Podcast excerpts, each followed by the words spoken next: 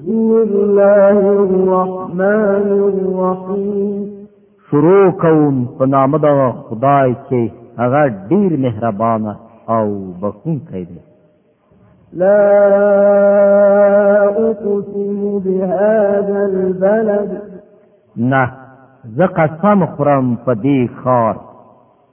وأنت حل بهذا البلد په داسې حال کې چې ای پیغمبره په دې ښار کې ته حلال ګرځول شوی ووالد وما ولد او قسم خورم پر پلار او دغه پر اولاد چې دغه نه پیدا شوی دی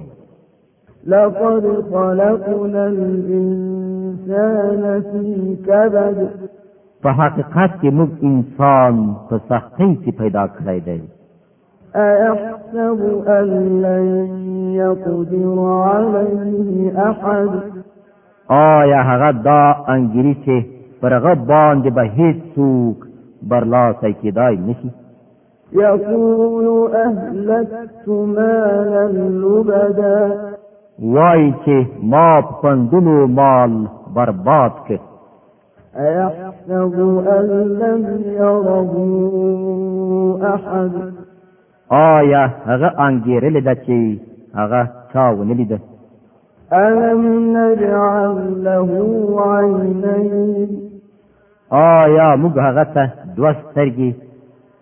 ولسانا وشفتين یوه ژبه او دوه شونډې نه دي ورکړي وهديناه النجدين او دوه څرګندې لارې مو هغه ته ونه ښودلې فلقتحم العقبه